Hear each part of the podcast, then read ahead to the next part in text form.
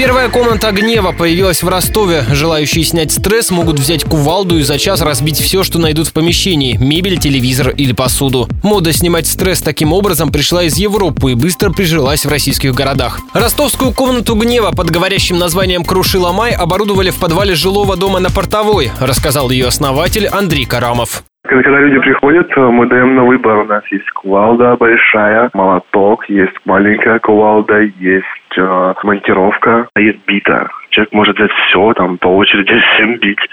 Мы выдаем специальный плащ, ну, чтобы одежду защитить, и специальную маску для лица. Весь этот процесс снимается на камеру, и потом э, человек получает очень забавное видео.